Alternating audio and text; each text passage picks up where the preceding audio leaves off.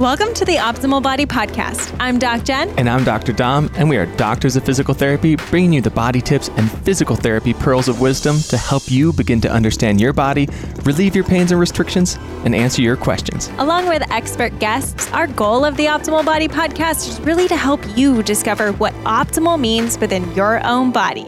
Let's dive in. I think one of the main problems with protein bars is often you find things that just really don't taste good. And beyond that, a lot of the times once you look into the ingredient labels or nutrition facts, it's just a bunch of empty calories that's filled up with all sorts of ingredients that you don't even know how to pronounce. Well, how about these ingredients? Organic pumpkin seeds, organic kale, organic broccoli, organic spinach, organic blueberries, organic spirulina, organic cherry, organic turmeric, organic ginger. I could just go on. And these are all ingredients that I'm sure a lot of you recognize because they're whole, real food ingredients. And they're all ingredients that are found in Paleo Valley's superfood bars, along with 100% grass fed bone broth protein. These are all just superfood powerhouses that go into bars that actually taste good. They have dark chocolate chip, apple cinnamon, lemon meringue, pumpkin spice if you manage to catch the limited edition holiday pumpkin spice. They're just all so tasty. And they're protein bars that I love to grab with me and take wherever I go because I can trust the ingredients that are in them and I know that they're going to pump my body full of nutrients that comes from whole food, superfood ingredients. So go check the link in the show notes, use code OPTIMAL to get 15% off and grab some of these protein bars and any of Paleo Valley's other incredible foods and supplements that they have on their site. They will really help fuel your body and help you find your way to your optimal body. Now let's head into the episode. So, stepping into this PT Pearl, we're going to talk about something that we get asked a lot, especially mm-hmm. people that might be reaching out to you or reaching out to myself. How do I find a good PT? This is where I live. This is where I'm at in the country. Where do I go to find somebody? Mm-hmm. I wish that we can say, okay, we're going to lay out strict criteria here, and here's what you look for. But it's or we're going to drop a link below and click on it, and it has all the best PTs. Like, I know. Unfortunately, there's not something that we know of that does that. No, not right now. Hopefully, in the future. But you know, here's the thing, and and this is what I tell people all the time too, is that you walk into a clinic and you might have like four to five different physical therapists in that clinic, almost every single one is going to work a little bit differently. Very much so. They're going to see something different on a patient, they're going to prescribe something a little bit different, and not one therapist almost is going to work exactly the same in the same clinic. Totally. So even if somebody has gone to a certain clinic and had a bad experience or not enjoyed who they they went with, or if there's a certain clinic that has someone I might not recommend because of something I've heard, like there still might be a half dozen more clinicians in that space that could be great. right, exactly. And and here's the other thing because I know that a lot of people might just immediately look for the superficial of well this person has a lot of letters under after their name. Mm-hmm. So this person has tons of education. Exactly. They must be more knowledgeable. Why wouldn't I go to them? Okay, great they probably give a great lecture. I'm just kidding. There are many people who have had that amount of experience and are incredible clinicians. But yes. again, I've seen the person who just has continued to do that because they like to continue to accrue knowledge. Mm-hmm. They just haven't learned how to apply it practically with somebody in the room. So, again, the amount of credentials they have doesn't necessarily mean they're going to be the best person for you. Exactly. So, in that sense, it always depends. So, don't just look superficially, but I say let's look a little bit uh, deeper. And we have to like my my number one referral method is word of mouth. Mm-hmm. If someone has helped someone else, you've seen it. Then it's not just Yelp, but like you know that person has actually is is doing better. Totally. I've, I mean, if someone's in say Florida or Minneapolis or I, like I'm from Minnesota and even when someone reaches out to me from Minneapolis and they're just like, "Hey, do you know a good PT in Minneapolis?" like I always just first hit up the few PTs that I know in Minneapolis and say, "Hey, do you know anybody in this area?" They're mm-hmm. like in the Lakeville area versus they're in the Maple Grove area. Like so many different people in one city too where it's just like Minneapolis, you could, even though it's not a huge city, you could be driving a half hour, 45 minutes cross town to go to a PT. Um, so finding someone in your specific area, like ask around, Mhm. ask around to friends you trust. If you know any professionals, if you know any doctors who it's like, okay, who would you recommend and why? I would always ask, why do you recommend them? hmm And that's why I think it's cool. Like, if you know someone specifically who's gone to physical therapy before Mhm. Or gotten helped on a specific injury, or I remember being like at a stroller strides class with my sister, and one of the women there had like a leaking issue. And though common doesn't have to be normal, right? So no pain, but she was definitely getting some leaking. And the trainer there had actually seen a physical therapist, a pelvic floor physical therapist. So I was like, oh, perfect. You are in the perfect place then to tell other people and to refer to your students then and say, hey, because they're local. I mean, if you're going to Mhm. stroller strides, there you all live in that same area. So like that is a perfect example of like ask within that community, especially because they're you probably have gone through similar things or someone else is struggling with a similar issue. And so being able to get that referral directly in that local area, like so huge. And then the reason that I say make sure you ask them why they're recommending Yeah. them is dig into it a little bit. Ask like, what do they do? How long did they talk to you? Did they let you explain everything that's going on in your life, or do they quick cut you off and try to get right into the treatment? Because you know, especially in the system that we work in, you'll find a lot of clinics. I mean, this is true for PT and a lot of other professions.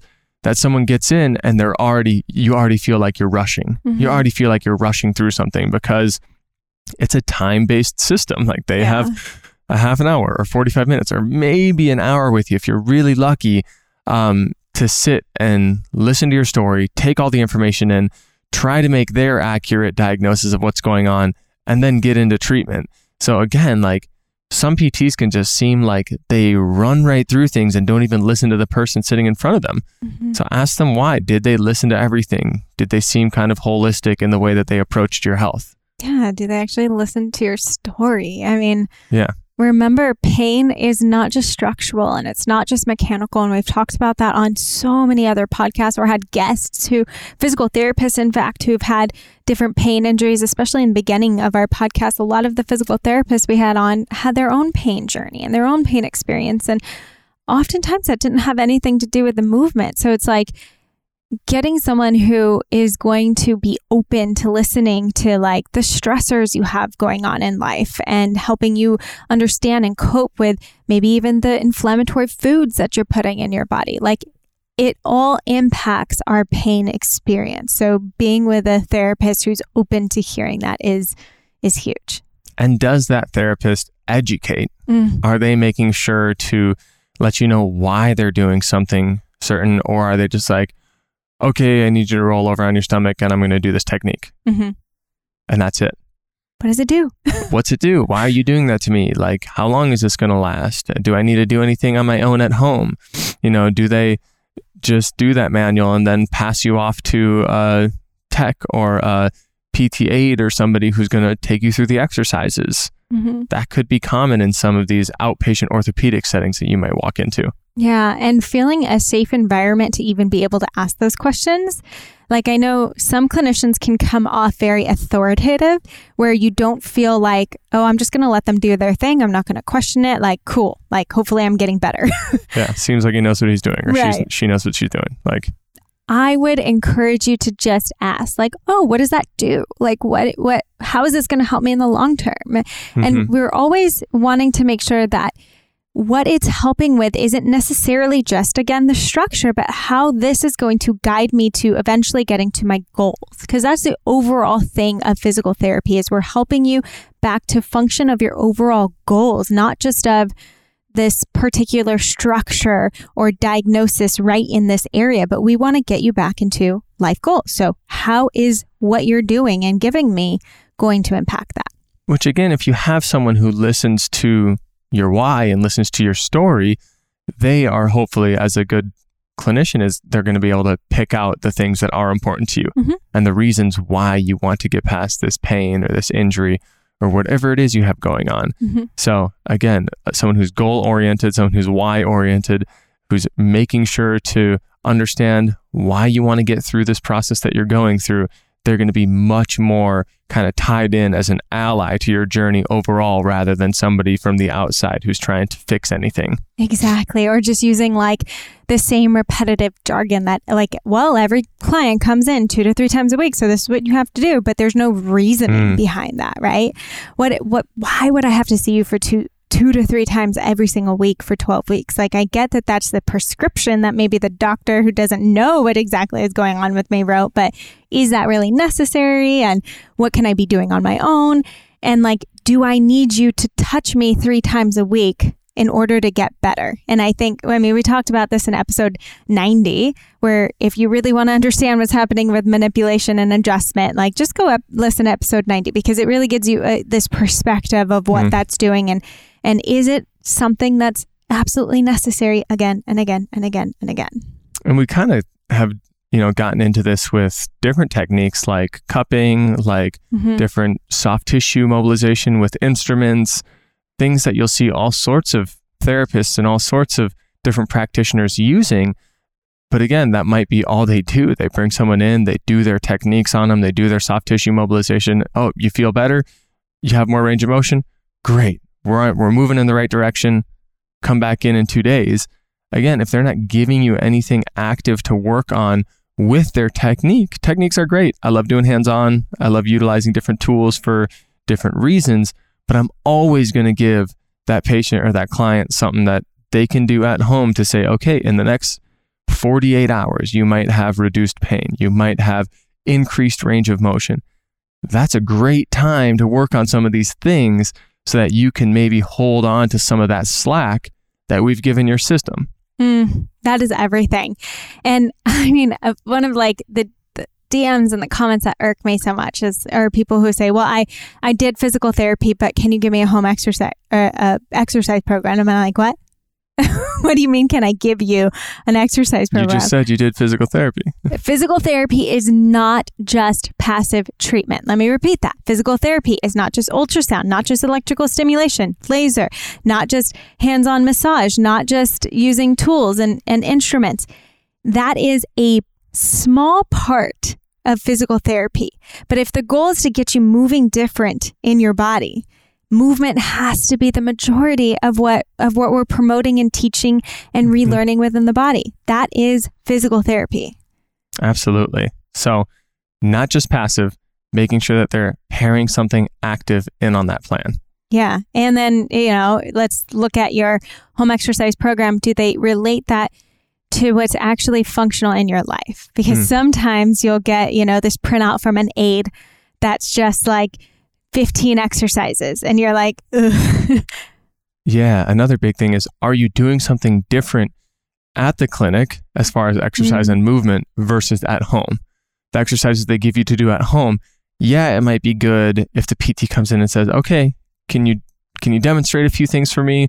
Great. Oh, why don't you try and adjust this and this? Awesome. Keep doing that at home every day.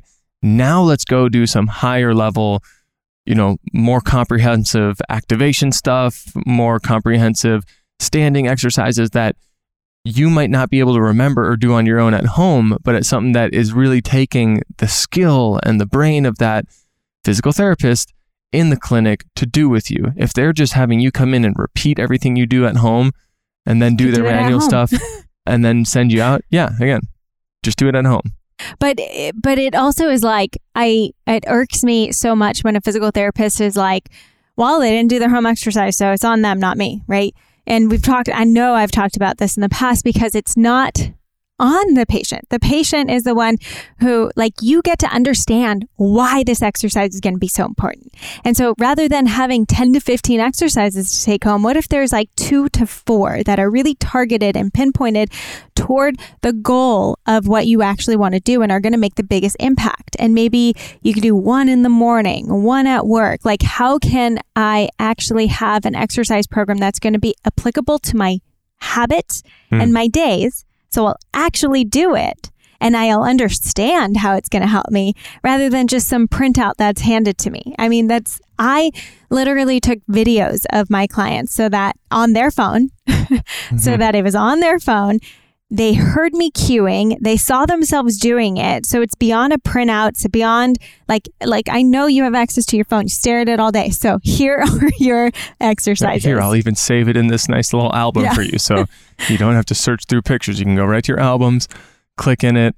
And yeah, you hear me cueing. You see yourself doing it. There's so many amazing things neurological about that, like seeing yourself do the exercises, repetitively hearing your clinician or your PT repeating those cues to you when you're at home. I did the same exact thing because I never quite got or found an online platform that made sense for me. Mm-mm. It was just you would print out these exercises. And again, as a clinician, take some ownership over this. Take com- complete Yeah. ownership over when someone comes back in and says like, "Oh, I didn't do the exercises," and you try to put the onus on them and you try to blame it on them. Like, no, you went to school for a long ass time to learn how to teach people things, to learn how to change behaviors. So if you can't get a client or a patient to change behaviors, what's your education worth? mm, damn That was my biggest thing coming Down through school. I'm getting on a soapbox for a second because everybody going through school kept asking, What are you going to specialize in? What are you going to specialize in? And my biggest thing was in all the clinics I've gone into, it didn't matter how many specialties people had. It mattered how well they connected with the person and got them to actually change behaviors. Mhm. So I don't care how many more years of school you go to to learn about the shoulder if you can't get somebody to do basic shoulder and back and you know neck exercises when they're on their own at home. All those years were for nothing. Yeah. If your goal is to get patients better, learn how to evoke behavior change in people. That's the whole thing, you guys. Like, we as physical therapists should be here to facilitate your journey, but not fix an issue. We're here to facilitate, we're here to work with you. And the other thing is, like, we don't always have the answers. And, and having a therapist that's in the know that like hey i don't know everything but we're going to try to figure it out together and that might look like let's let's try this exercise out and then let's retest it and see if it made any changes let's see Hmm. if you feel different let's see if the movement is different let's see if something's changed like a good therapist isn't just like i have all the solutions i know everything no a good therapist is open to exploration with you because it's a journey together Absolutely. And then, you know, one thing that we do need to comment on is like, how do we pay for this? Right. Again, we, we're in a medical system where our, you know, a lot of the times we look to insurance to, to cover different things for us. And, and that can get really sticky too, because you might get, even get a prescription from your doctor. Oh, go to physical therapy. And then it's like, okay, great. I have a prescription. So it's going through my insurance. That doesn't necessarily mean it's going to pay for everything. You might have a copay of you know, between 30 and $80 a session, depending on what type of plan you have. You might have an out of pocket max that is like, okay, I actually need to pay $1,500 of this before my insurance starts covering it. Mm-hmm. And then they're only going to cover it up to 80%. So again, you need to ask those questions up front, which is more work on a doctor. And you might, you know, you might upset a doctor or they might send you to the billing office, but it's worth it to go to the billing office and say, okay, how much am I going to need to pay if I go to 10 of these physical therapy visits at this office? And again, if they say, oh, I don't know, like, again, that's not a good enough answer for me. Mhm. And I've sat as as somebody who knows the system, I've sat in billing offices, I've sat on the phone to figure out what I'm going to pay for things, and I've ended up with the answer we can't really tell you. Yeah, you're gonna have to wait for the bill. And of course, I get pissed off on the phone, and I I tell the the kind customer service person who's on the other end, like, you realize that this is why 40% of bankruptcies in our country come from medical costs. Like, because people get these random bills at the end of the month for 10 grand and have no clue what they're for. I know. And all they were doing was going to this, you know, the PT session that their doctor sent them to. right. And so I've had some really issues with the real issues with different practices that I either was a student in or was a clinician in because we just don't tell people that. And to me, that's going against our oath that we take as doctors to tell them these are your risk benefits and alternatives. But how much you're going to pay is a part of that. 100%. And that's where I also then go back to, you know, so say someone refers you to someone who's not in network of your Mhm. of your insurance, but you can still go to them and you can pay cash. it's like a curse word. It Out- out is of network, out cash of pay? network cash pay. However, would it be worth it for your health and your body and your knowledge to go to them once, even maybe twice? Like I've had clients where I know up front this is how much how many times they can afford to see me. So I'm like, great, we're going to get the most out of this in one to two sessions, right? Mm-hmm. Or, and I like, on average, I only want to see someone around four to six times total. Like this isn't, you know, every now and then. Like, like this is total because I want you to learn the things that you can actually do at home. You don't have to do everything with me. And if you need more guidance into like strengthening and stuff, then I'll probably refer you to a personal trainer or someone. But Absolutely. I want to I want to get you to understand what's happening in your body and then understand what you can do with that, right? So if someone refers you to a cash-based physical therapist, I'm going to encourage you to be open to the possibility because, like Dom said, you might be paying more in the long run if you went two to three times for 12 weeks to someone who's in network. Absolutely. And I did a lot of research, you know, right when I was coming out of school because I was going to try starting more of a cash pay system of sorts in Minnesota. And almost every different insurance company that I worked through, if you were to go to 20 PT sessions that were covered through insurance or that mm-hmm. were that went through your insurance versus seeing say seeing me for 10 sessions for $100 a piece you would have paid a lot less seeing me for 10 sessions 100 bucks a piece without all the red tape of insurances and billing and everything and we would have just had our time to work on you not be with a PT who's worried about billing who's worried about what they're going to get reimbursed for and then you get a big bill at the end of the month that you weren't really expecting. Mm-hmm. I mean, come on. Yeah, exactly. So hopefully this, you know, just helped to open your mindset a little bit, um, consider what questions to ask and what you're looking for. And remember, you are, you have your own goals. You mm-hmm. get to guide treatment, not the physical therapist. Mm-hmm. So you go in with an idea of what you want and and you know what if if a physical therapist isn't working for you, it's okay to switch to another. Like I'm not going to work for everyone. He's not going to work for everyone, you know? So it's like it's you're not going to hurt someone's feelings. You got to go with someone who works with you. And PTs might hate hearing me say this, but it doesn't have to be a PT. It no. could be a chiro. It could be an athletic trainer. It could be someone who really connects with you where you're at. Mm-hmm. And um, I again, I will consistently say, I don't care what letters you have after your name. I care, you know, how much attention and you know authenticity and effort you put into the person in front of you. So look for someone who's going to do that for you. And beyond that, everything else will take care of itself. Just a few of our tips on how to find a good physical therapist or how to know if the physical therapist or provider you're seeing is good. Of course, all of our own opinions, but we really do feel like there's an aspect of that therapist or provider trying to help you find your route to independence and figure out really what optimal means in your body and for you, not what they think is optimal. Of course, if you love this episode, we always ask that you please consider go leaving a rating and review on your favorite podcasting app. That just helps our podcast be seen by so many more people so we can get this great information out to everybody possible. And again, we will see you on future episodes of the Optimal Body Podcast.